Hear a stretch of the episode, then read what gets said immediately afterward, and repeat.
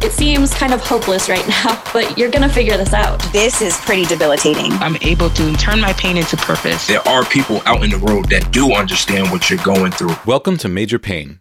I'm your host, Jesse Mercury, and this week we'll be speaking with Serena about their duo of chronic pain conditions, trigeminal neuralgia and complex regional pain syndrome. These conditions are known as two of the most painful chronic pain conditions, and Serena has been diagnosed with both of them. According to the MayoClinic.org, trigeminal neuralgia causes pain in areas supplied by the trigeminal nerve. These areas include the cheek, jaw, teeth, gums, or lips. Less often, the eye and the forehead may be affected. Complex regional pain syndrome, or CRPS, happens when someone suffers an injury, that injury heals, but the pain doesn't go away, and the pain is often disproportionate to the injury. Serena spent years trying to convince their doctors to take their pain seriously. In fact, in 2023, they went to the International Research Foundation for RSD and CRPS in Florida, RSD being reflex sympathetic dystrophy, which is another name for CRPS. And it was at this research foundation that Serena was diagnosed with CRPS. Serena's journey has been complicated by the fact that they do not have health insurance. They've been turned down five times for insurance in Tennessee due to stringent qualification laws, and they've also been turned down three times for disability. I was very interested to hear from Serena how they get through the day living with two conditions that cause this much pain. What keeps Serena going is they want to be there for friends and family, spread awareness about what they're living through, and help others to have their voices heard. It's a great conversation that I'm honored to be sharing on the podcast, and we'll get to it in just a few minutes. If you're enjoying this podcast, I very much need your support to keep it going. There are some great ways to support the show, including our Patreon campaign, our affiliation with Rare Patient Voice, or leaving us positive ratings and reviews and you can learn about all the ways to support Major Pain over on our website at majorpainpodcast.com slash support. I'll remind you as always that my guest and I are not medical professionals. Please do not take any medical action based off what you hear on this podcast without first consulting your doctor. And with that, we'll jump into our conversation with Serena about trigeminal neuralgia and complex regional pain syndrome.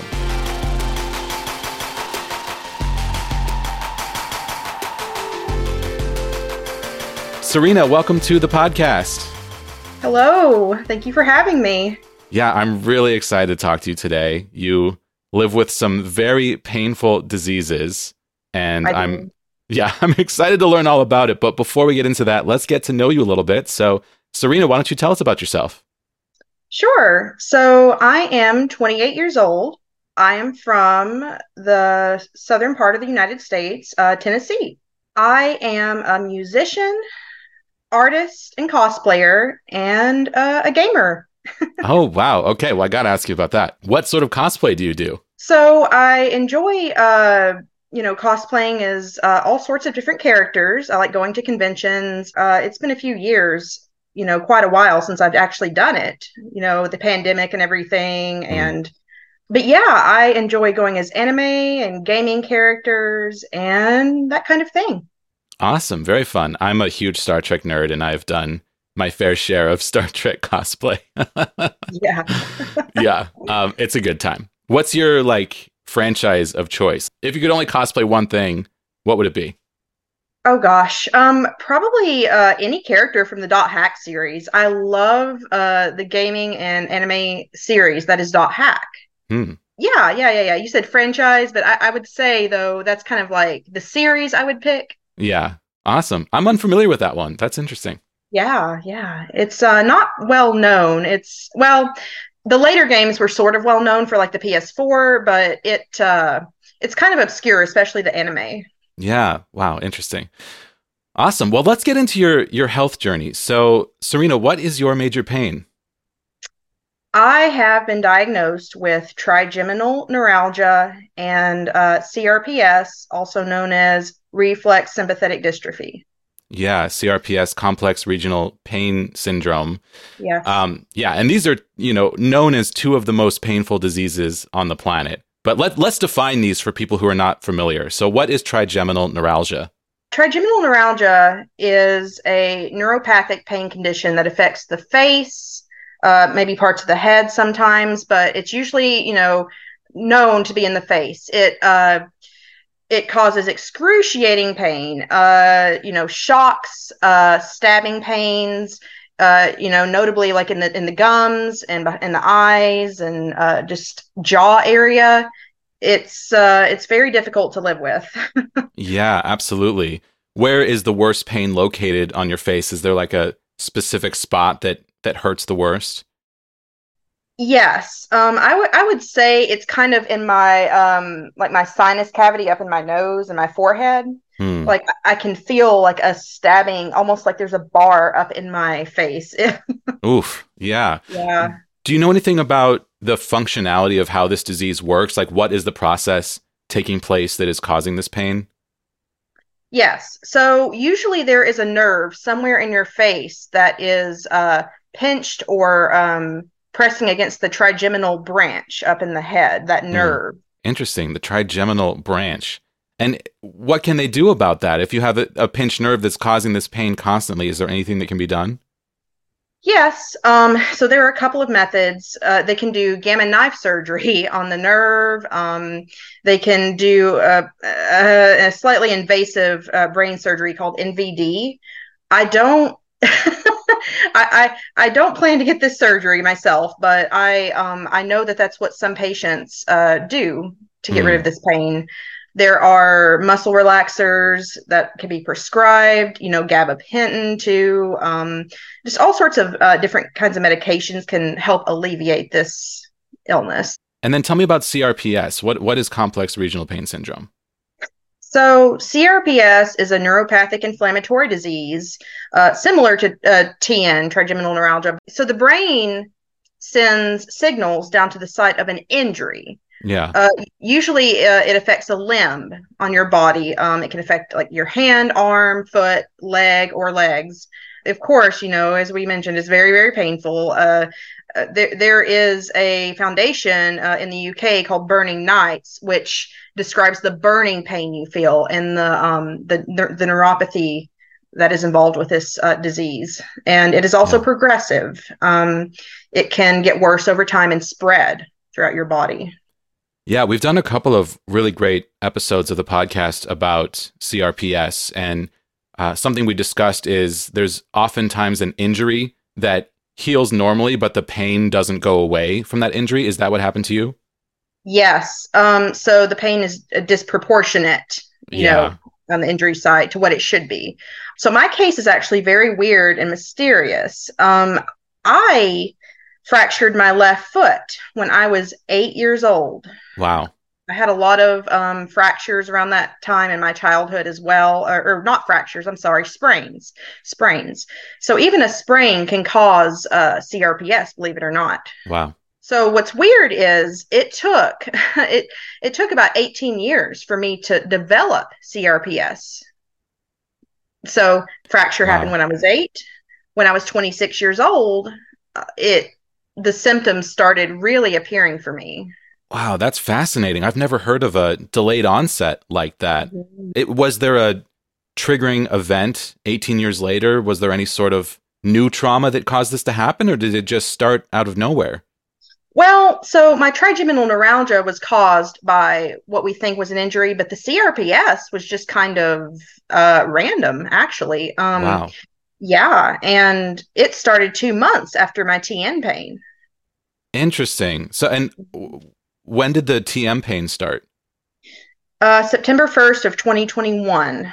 Okay. So so you're just in constant pain. yes. You're in two varieties of constant pain, both of right. which are considered to be like we said, two of the most most painful diseases. I mean, how do you get through the day? Well, so you know, you were saying two of the most painful diseases. They actually are the two most painful on the McGill Pain Index. Throughout my day, I I have so I have this CBD gel that helps me. Um, it's roll on.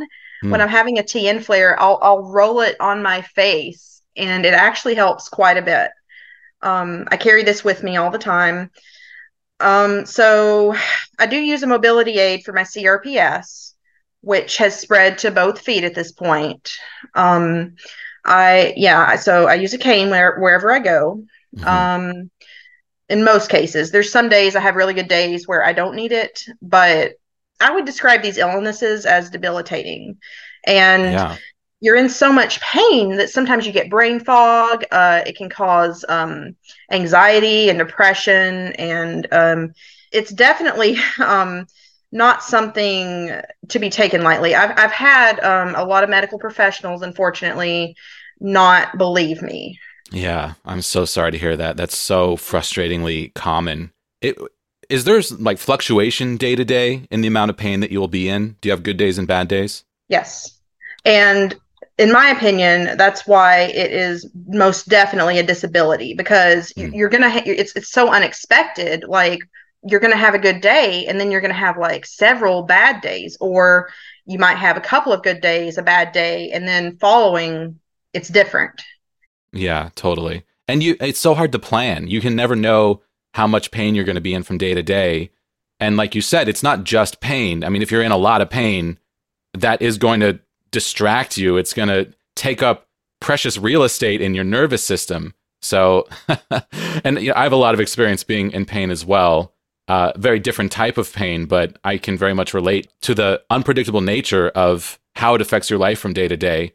You know, you, you want to go hang out with friends, you want to go go do something fun, but it's not fun if you're in a loud, crowded room and you're in a lot of pain. So you're always kind of making these uh, weighing the options, making decisions based off of what your body needs versus what you want to do. And it kind of rules an aspect of your life in a way that no one would choose. Right. Let's talk about your journey. Uh, so you said you started this journey at eight years old. Take me back to when you were eight. What was the original accident? What happened?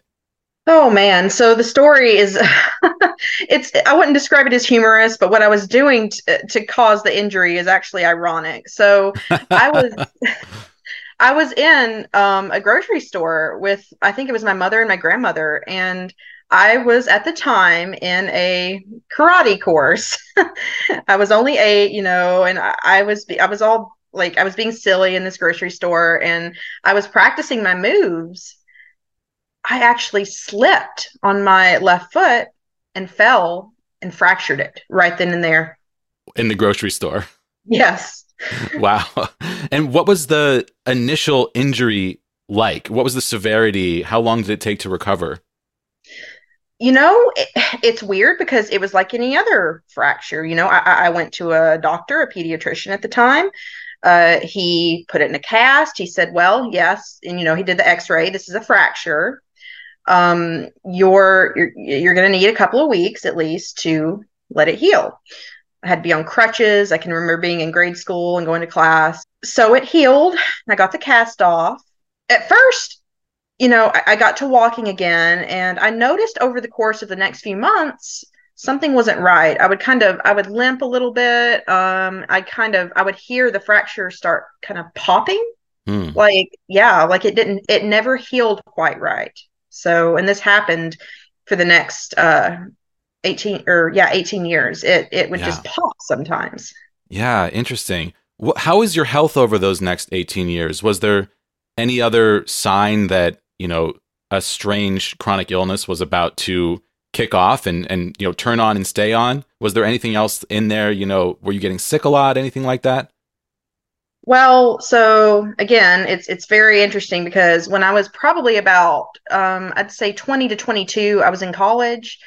I began um, experiencing uh, costochondritis in my chest. Hmm. Um, I was having like kind of flares. I could feel it. I had to go to the ER at one point. what so what is costochondritis? It's so you feel like this um this pain in your chest. It's like inflam it's like it's inflamed. And um, I was having this stabbing and burning pain, you know, and I went to the ER. I'm like, I feel like my chest wall is like hurting. Hmm. They just said, Oh, okay, well, you know, you have this and um, just take some meds, you'll be fine. It got better. However, um, it I could feel it now and then throughout the next few years. And I have read that apparently um, costochondri- costochondritis is uh, associated with fibromyalgia and Hmm. also, in rare cases, CRPS. So, Interesting. yeah, you And- can feel it. So inflammation is it is it like an infection, maybe like bacterial or viral that causes that? No? No, it's just it's just inflamed muscles around the chest. Interesting. So- And is that one of those things where they don't really know why it happens or what causes it? In a lot of cases, no, they don't know. Wow. Okay. So some sort of mysterious inflammatory process at work, kind of Yes. coming and going, not necessarily taking over your life, but a, a piece of the mystery. Yeah, there's more actually. So yeah. Um, but wait, there's more.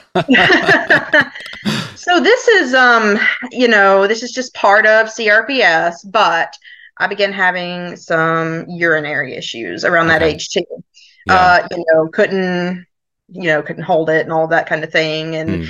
and we did we you know we were thinking what is going on and i would go to doctors urologists and they couldn't find anything they couldn't find a cause for it again and um, i also began having numbness and tingling in my hands and feet Interesting.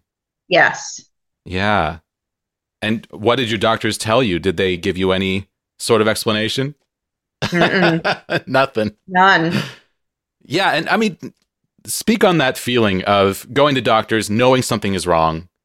You know your body, you can feel something is off. They can't figure it out. It's just, you know, I don't know. Go home and see what happens. How does that make you feel? it it gives me a feeling of fear and uh just you know it's like i'm i'm not being listened to i'm not being validated or believed when i'm having all this uh pain and it's you know and all these symptoms it's like well something is wrong with my body so if you're not going to listen to me i feel like i'm going to have to take this into my own hands which i ended up doing later Yeah. Uh, and what, what did you do to take it in your own hands? Well, I can tell you, um, when I first had my trigeminal neuralgia pain in 2021, they were trying to tell me at my hospital that I just had a complex migraine. And I- I knew that is not what was happening. And uh, yeah, I, I ended up just uh, doing my own research, researching symptoms, neurological conditions. Uh, what, you know, what is this? And I finally they started believing me because I, the pain was constant. It kept reoccurring. It kept happening, Mhm. and that's a, a complex migraine is not every single day, every day of your life. Were you able to sort of convince doctors, you know, this isn't a complex migraine, this has to be something else? Yes, eventually it took months, but yes, Yeah. What what's the timeline here? So 2021 is when the trigeminal neuralgia kicks off. How far before that were, were the issues with costochondritis, strange inflammation and these urinary issues happening? Was that like a couple years before? costochondritis, I believe, was in 2019. Um, The urinary problem started. Oh my goodness, I want to say like 2016, 2017. Oh, for 2017. a while. Yeah. Yeah, Yeah. yeah. And I, you know, I relate to this too of this thing of this new strange symptom has started and it won't go away. And I don't know why. I don't know what it is. Doctors have no idea how to help me. And I just have to learn how to deal with it. And then you just mm-hmm. start to accumulate those. It's like this chronic illness tumbleweed rolling down a hill, and you just pick up these other symptoms that don't go away. And that feeling is so frustrating. hmm Absolutely. Yeah. Um, yeah. okay, so what happens next? Okay, so um, after I managed to convince a doctor something else was going on with my TN pain, uh, the CRPS started. So, Wow. you know, this was in 2021. Um, I had to go to the ER one night again. Uh, I probably went a total of five times alone in 2021. I went this first time for CRPS. It turned out like my, okay, so my spine, I was having shooting pains down my spine. I was having the pain in my feet to where I couldn't hardly walk. Yeah. Uh, and you know, at first, you know, they thought, oh, well, maybe you have fibromyalgia. And at first, you know, uh, well, you know, I thought, well, maybe this is possible. And uh, you know, after a while, I did my own research. I kept trying to look things up, and I came across complex regional pain syndrome. yeah. Uh, I tried to convince my doctors for two years that you know something's going on. I went to a neurologist in my area. She just kind of gave up. She did a bunch of blood tests.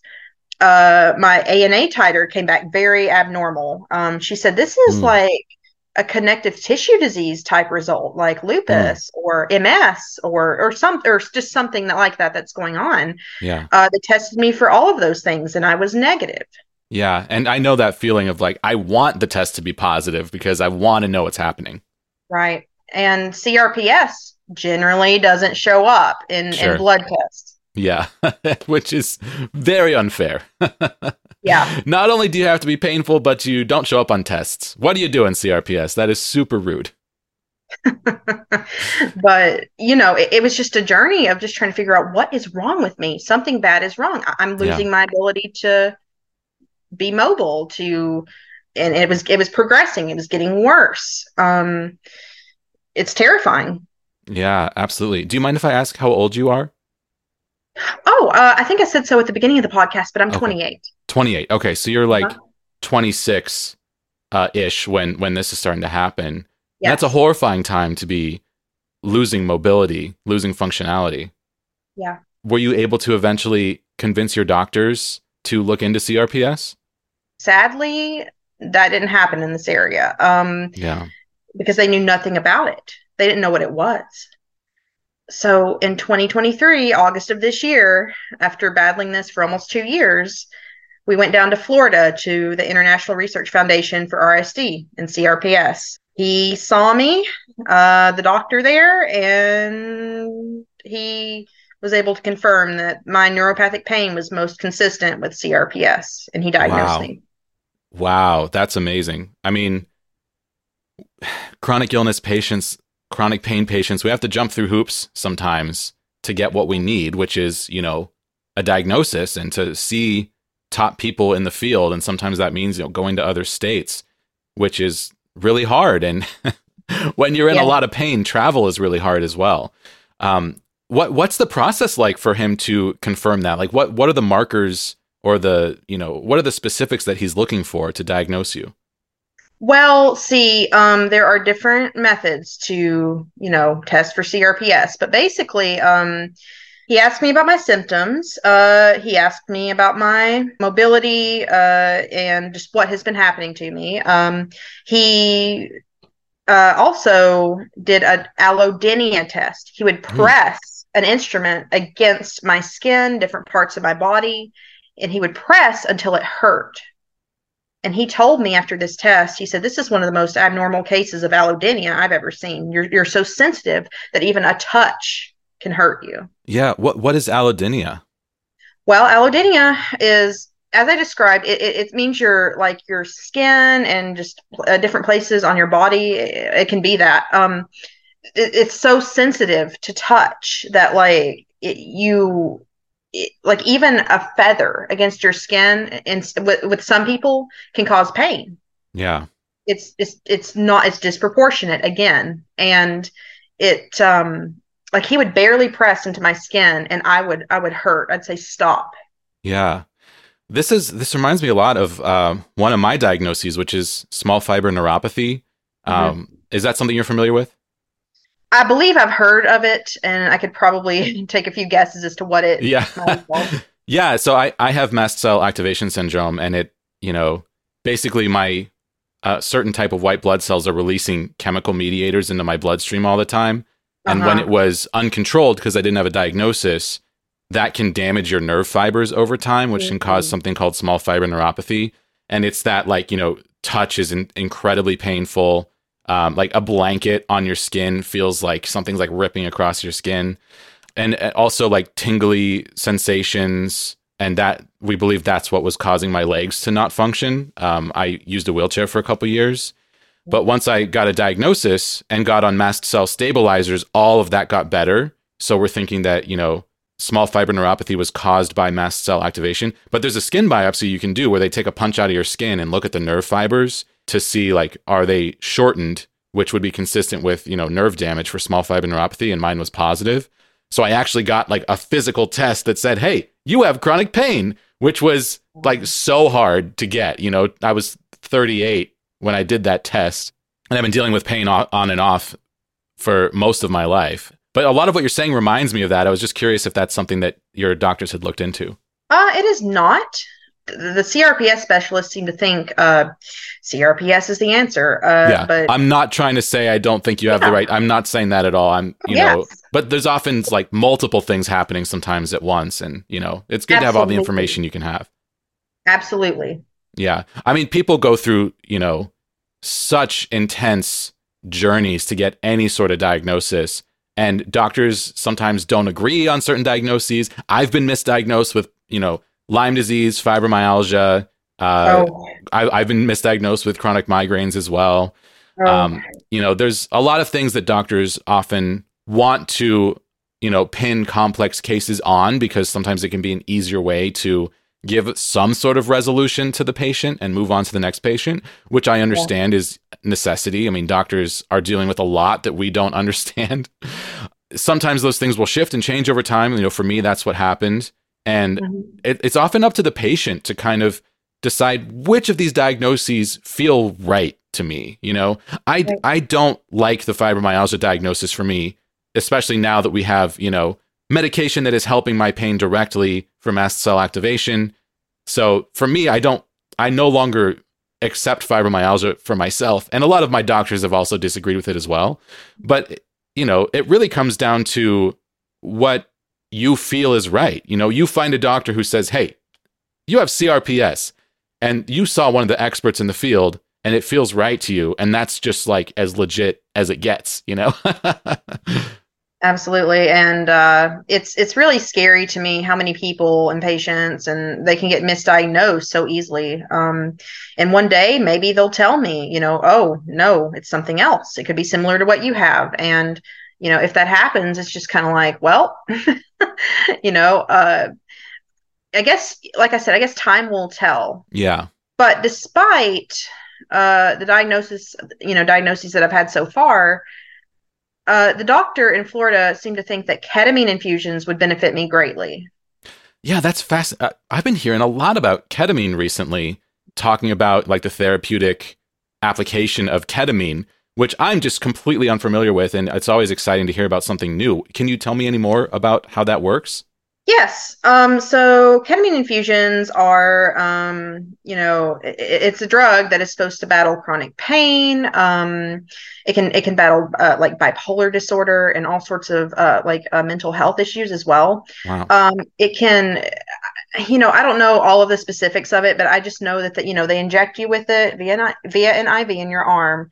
Uh, you know and it's it's said to really just um, almost reset and rewire uh, your brain so to speak like uh, with the chronic pain um, i don't i know that for a lot of crps patients in particular the effects um, are not permanent like it, it will yeah. help for a while and then you kind of the symptoms will come back sometimes yeah. we did a crps episode with country music singer Annie Vander that was super fun. She's mm-hmm. amazing, and she did something called mirror therapy. Uh, is this is this something you're familiar with? Mirror therapy. I have heard about it. I've read a little bit about that.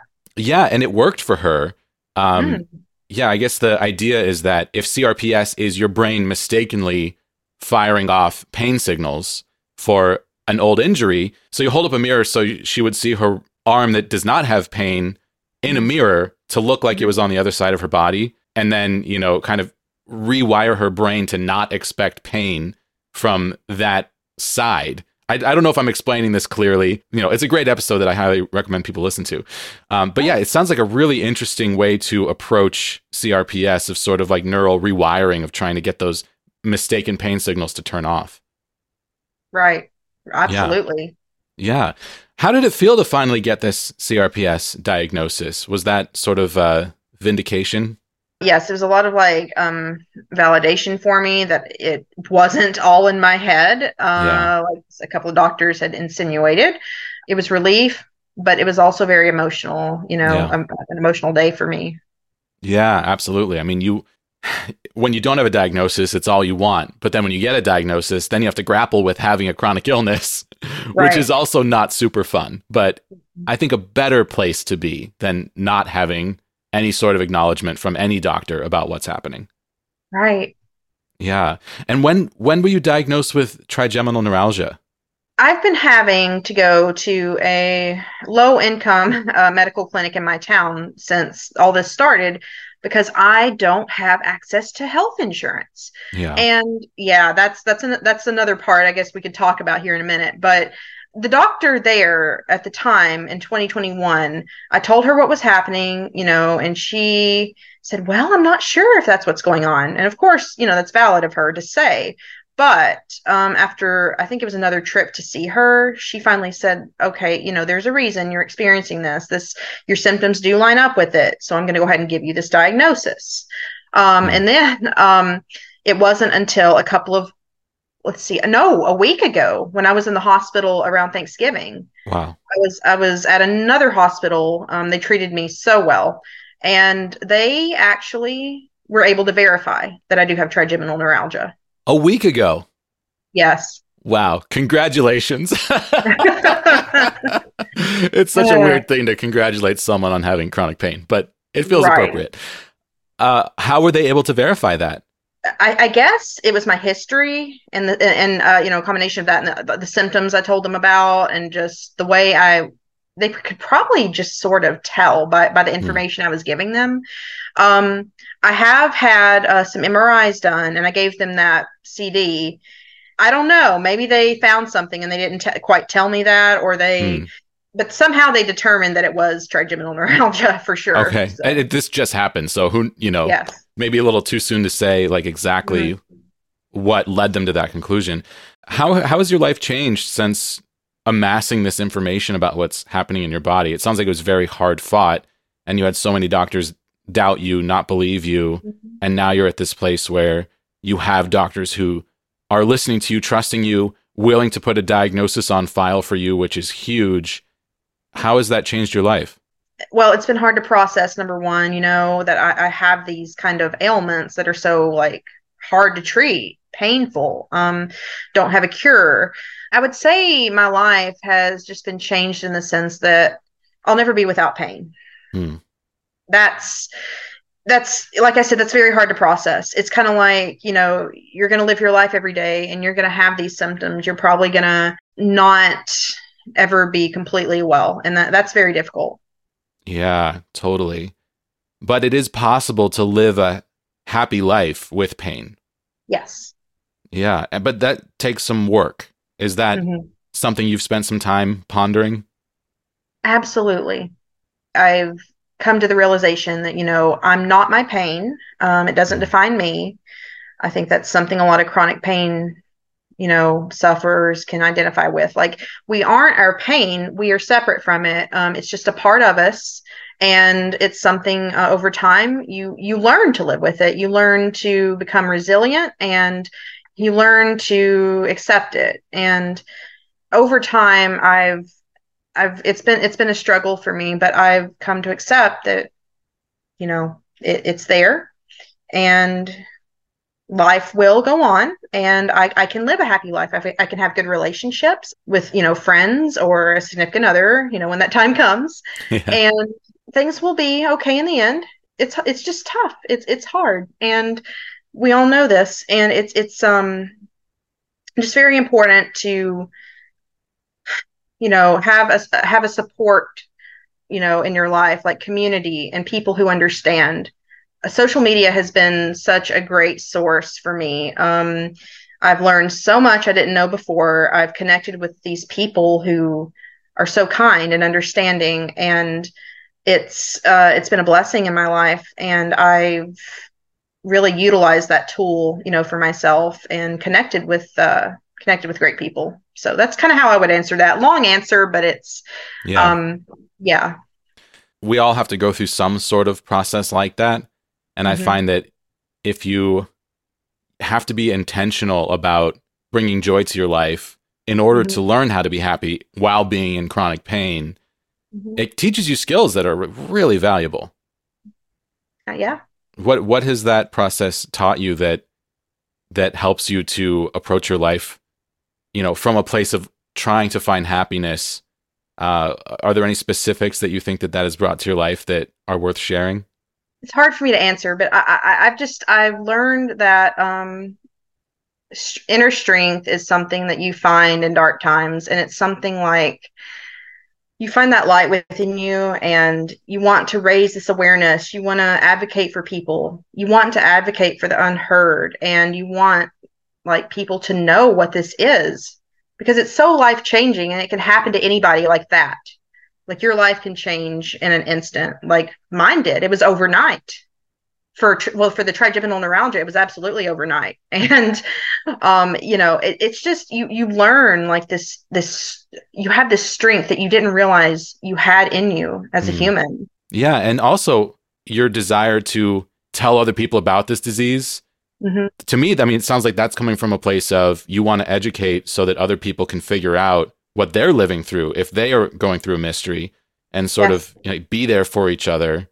Yes, And you've grown this empathy for other people going through something similar because you've lived how awful it is. And going through it is bad enough. Going through it alone is worse.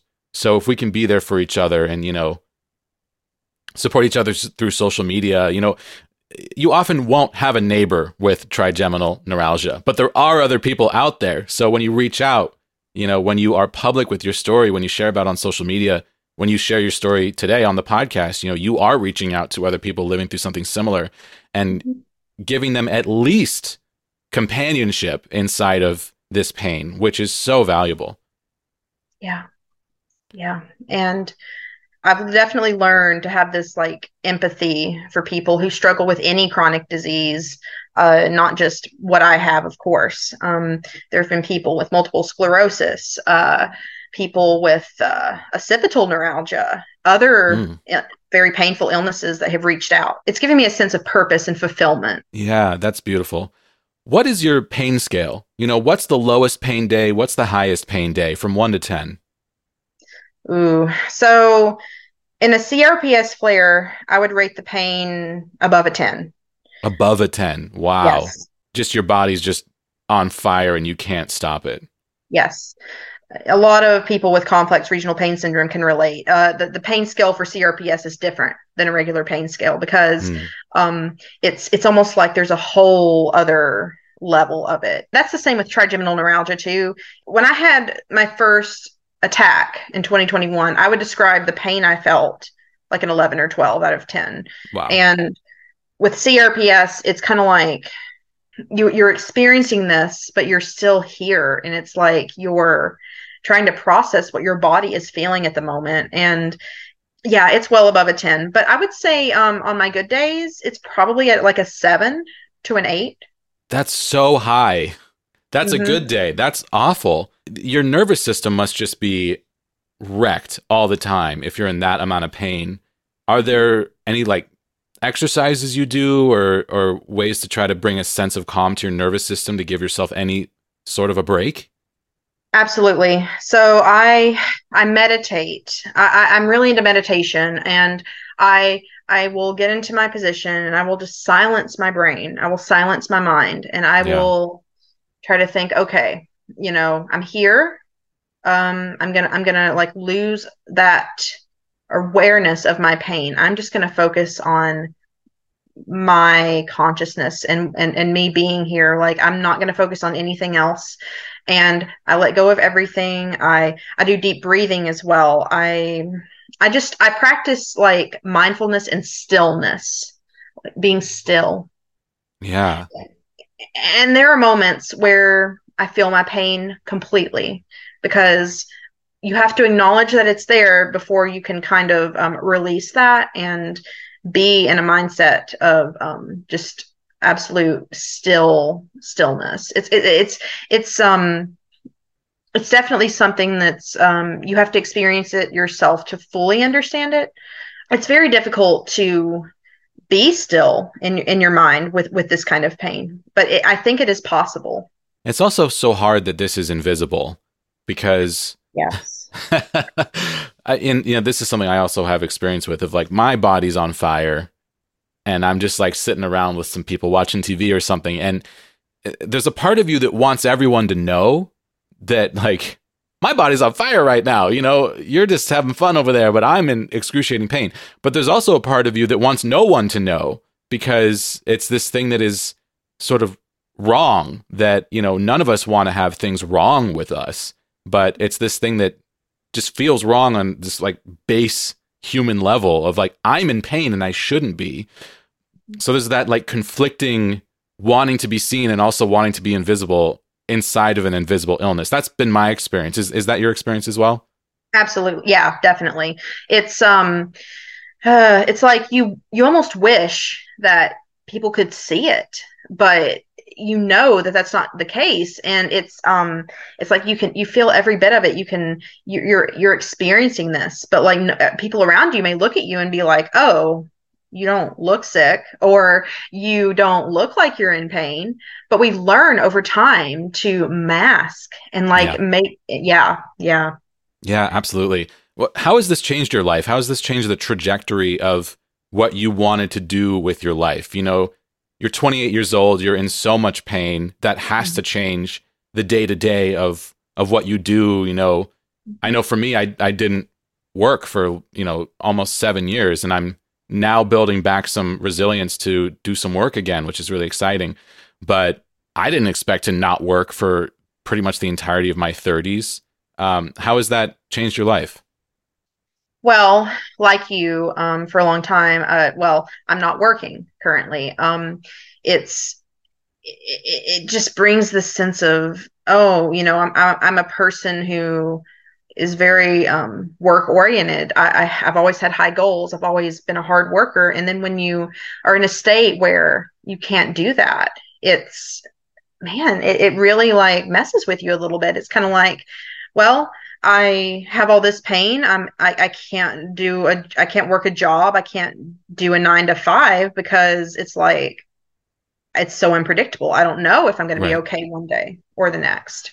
Yeah you know, I'm definitely a, what I uh, what people consider a spoonie. I have to watch my energy. I have to watch how many spoons I have in a given day because I can overdo it. I can overdo it easily. So it's like I'm having to gauge this um, amount of things I can do in a given day. And that that is absolutely life changing. It's like before I could do whatever I wanted to pretty much. And now I have to be so careful yeah, totally. Have you applied to disability? Is that something that's on your radar? Yeah, so I have a story with that. Um, um, um, so I live in the state of Tennessee, like I mentioned. We have a insurance uh, called TennCare here, and TennCare has strict policies and coverage groups in place. If you don't qualify in these situations or circumstances, you can't get health insurance. Wow. So some of those include you have to be pregnant, you have to be um, over, I think, a certain age, like 65. Um, you have to be homeless, or you have to, it's children and pregnancy and that sort of thing. And if you don't fit what what they deem qualified like if, if you don't fit into these categories you can't get health insurance. And that has been my experience. I've been turned down five times. Wow. Mm-hmm. as far as um, social security benefits go i've been turned down three times. Yeah.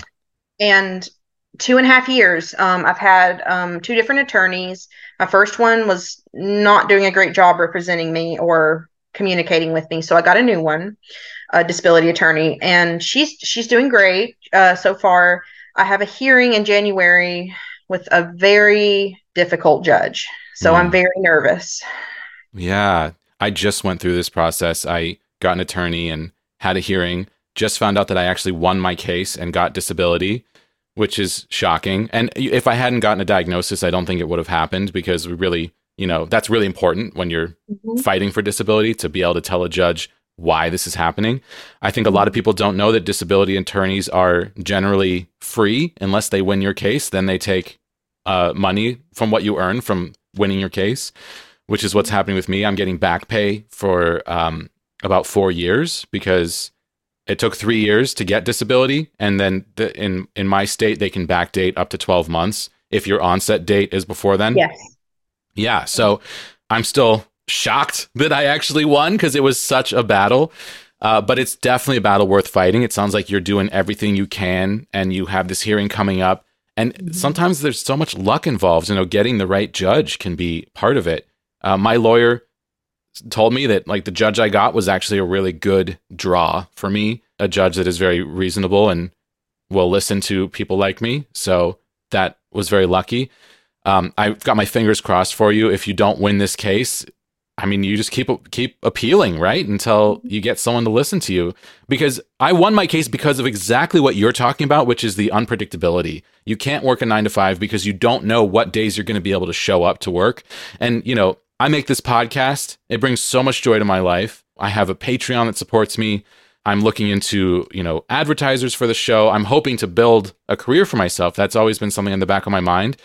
But on any given day, if I'm working on the podcast and I flare up, I close the computer and I go lie down. And that happens all the time, even still with my huge improvement that I've gotten since getting a diagnosis. You know, the other day, I had some cabbage that had some like little black spots in it. I didn't notice it until like the next day. I looked it up. It's like a form of like a fungus that attacks cabbage. It's usually safe to eat unless you cook it, and then it can release mold spores. And mold is my MCAS trigger. And the day that I had that for breakfast, you know, I cooked up some of this cabbage to go with my eggs. Four hours later, I'm flat out, can't do anything, in so much pain, like horrible flare up, had no idea why. Figured it out the next day when I saw, oh, this cabbage is covered in these black spots, and I've been eating this, you know? Mm-hmm. So with with mast cell activation, you just never know when something like that's gonna happen. And even with improvement and medication, I'm still wildly unpredictable. And that's why I won my case. That was, you know, the main argument is that I can't be relied upon. So how am I going to be hired by anyone? But I'm trying to do it my own way, you know, make my own life, make my own career that is something that brings me joy that I feel passionate about. I love doing this. It's so it's so fun. I love talking to people like you. I I still get this incredible sense of feeling seen and heard by hearing your story because there's so many similarities to what mm-hmm. I've lived through. And I just know, you know, from experience living for years, never having spoken to anyone with anything even remotely similar, I just felt so isolated. You know, all these doctors telling me that I was making it up, that it was all in my mind. I started mm. to question my own mind and my own sanity because of that. It's just so hard to go through it alone, but, you know, but you aren't alone. There's so many of us going through it if you're listening to this, if you're watching this, you aren't alone. You know, there are other people out in the world going through what you're going through, and we have to just keep fighting, and things can improve. I have seen improvement that has astonished me. I won disability. I got two diagnoses. I have medication that's working. If you told me that, you know, a year ago, 2 years ago, I it would have been the fuel that would have kept me fighting. So we can fuel each other. You know, I just my story happened, so it's possible and you have your diagnosis now. You have two diagnoses that you had to fight so hard for. You have doctors listening to you. You're still fighting on the disability front, but I think that that is possible for you as well. And we just have to mm-hmm. keep fighting. Absolutely. Yeah. And I was talking about how difficult, you know, my attorney told me this judge is. Uh, I found out she has only approved 14%. Oof. Yeah. Wow. Her cases. Yeah. Yeah. And I, I don't know if the laws are different in each state, but if she denies you, can you appeal again? Yes. Yeah. Is there a limit on how many times you can appeal? I don't know for sure, but I don't think so. Um, I, I was told that I would have to start the process all over again after waiting two and a half years. Oh, right. And then your onset date will change, which is really frustrating because if you if you have to start from scratch, a new file then they can only backdate from a year from that point instead of backdating from when you initially applied. Um, I don't know. So I don't know if maybe they would go back a year before 2021 because yeah. that's when I came down with trigeminal neuralgia. I'm not sure. Yeah. Not sure and it's that. I think it's different from state to state. All these things are so confusing and it's yeah. such a nightmare. If you're in Washington state, look up Chihawk and Chihawk. That's my my lawyer, John Chihawk. He did a great job. Uh, mm-hmm. wadisability.com if you're in Washington I can't recommend them enough. He won my case, so you know what else do you need to know? But right, yeah. um, I will say um, that the last hospital I was at uh, around Thanksgiving, um, they're they're going far and like to try and help me. They're they're wow. going beyond. So they actually, um, I received a call the other day from some kind of insurance policy worker or something. She she told me that um, she might be able to get me emergency Medicaid and that they did a screening mm. and questions.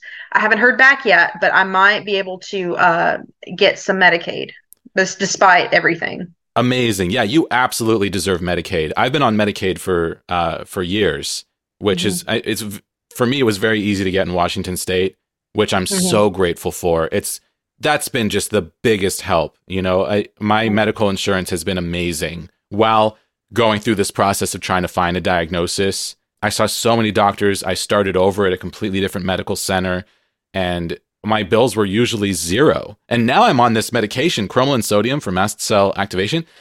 I Uh-huh. just found out that it's like $3,500 a month. And, you know, how would Oh. I ever pay for that? I would just be sick. You know, I, I would just not be able to treat my disease if I didn't Yeah. have this Medicaid insurance, which is covering the entire cost, which is astonishing.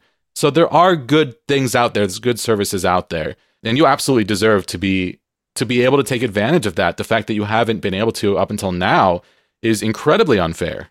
Yes, and a lot of people say the healthcare system is broken. I absolutely agree with that.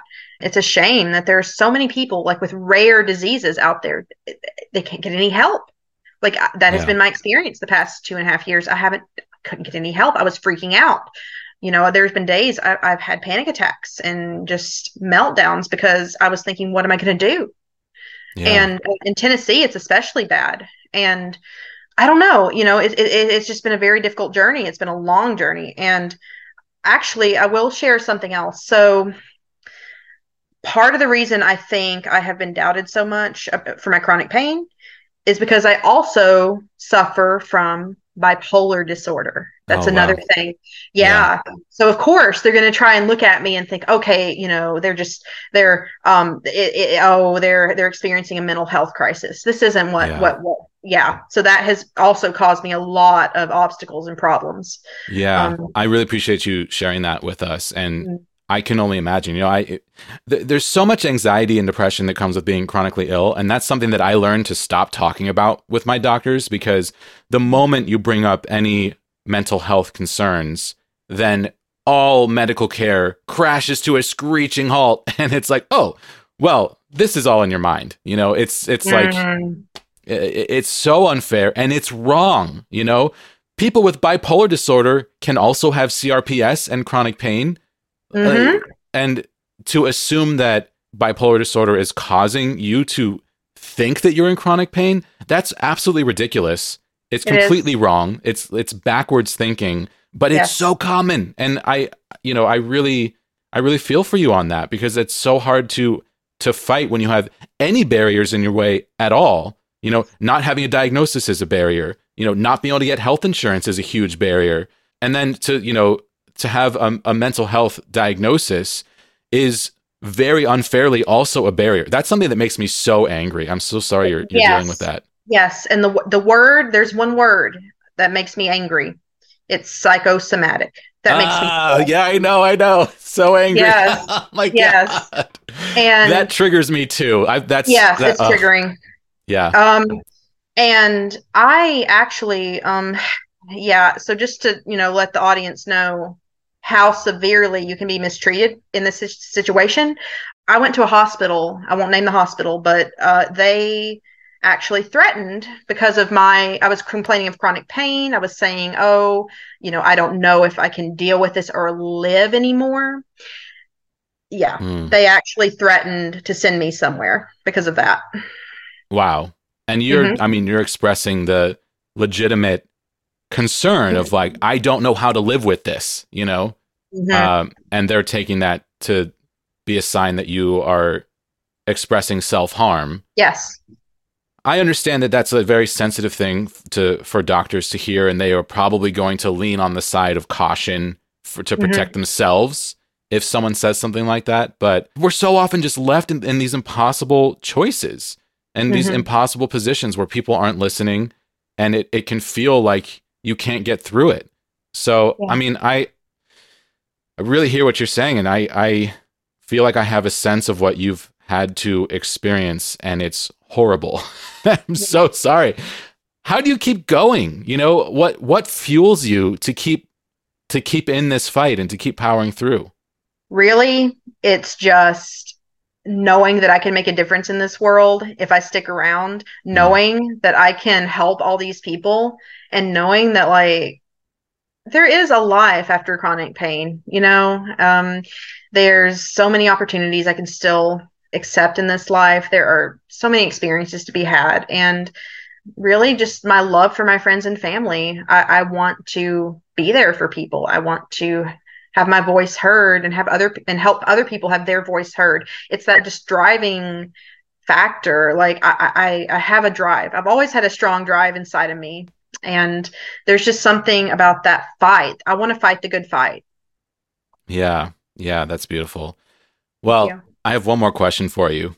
Uh, sure. Uh, if you could hop in a time machine and travel back to 2021 when your chronic pain journey kicks off in earnest, and I'm sure that you were just terrified in that moment and you mm-hmm. hurt and you don't know why. If you mm-hmm. could come back in time and give yourself a message from the future to try to ease your passage through that transition, learning to live with chronic pain, what would that message be? The message would be life is still worth living and you're going to see that and you're going to help so many people. Wow, that's awesome. Yeah, and you know, like we were talking about, living a happy, fulfilling life is absolutely still possible inside of chronic illness, chronic pain, disability. Mm-hmm. It's an adjustment period if it's something that is new to you. Human beings it are, if anything, adaptable, and we can learn to live with things that would shock you. Even being in level 7 to 12 pain every day, mm-hmm. you're living proof that that is something that can be managed, that you can learn to exist within. It's unfair. You shouldn't have to do it, but you don't have a choice except for how you try to live with it. And that's the choice that you make every day. And I mean, from where I'm sitting, I'm so impressed with how you're managing that for what it's worth, I think you're doing an awesome job. Thank you so much. Yeah, um, absolutely. Serena, this has been so much fun. What a great conversation. I've absolutely loved talking to you today. Please tell our listeners where they can go to connect with you online to check out the advocacy work that you're doing on social media or anything else that you'd like to plug. Sure. So um, on Instagram, I am flutist, F L U T I S T underscore on underscore fire. flutist on fire. So yes, I, am a flutist of nearly 20 years. So that that is my name because CRPS causes the burning sensation. Yeah. So I'm a flutist on fire. yeah, there you go. yeah, so I love that. Insta- Thank you. So that is Instagram and Facebook. I, I, invite people to add me on Facebook. Um, my name is simply uh, Serena Huffine. That's S E R E N A H U F F I N E. Awesome. I'll tag you on Instagram when this uh, goes live. I can't thank you enough for coming on the show, for sharing your story, and for being so open with something that is just so hard to live with, so easily misunderstood, to just yeah. be out on this platform with your story. It takes so much courage and bravery. And I, I really, really appreciate it. Um, you did such an amazing job today. Serena, thank you so much for coming on the show. Thank you for having me. Thank you so much. Thanks for listening to this episode of Major Pain. I'm Jesse Mercury, your host and the producer of this podcast. Artwork by Egg Salad Salad. Our theme music is the song Time Machine from my sci fi synth pop album, available at jessemercury.bandcamp.com. Send your thoughts or questions to our email address, majorpainpodcast at gmail.com. You can also use that address to find us on PayPal. Tips are greatly appreciated.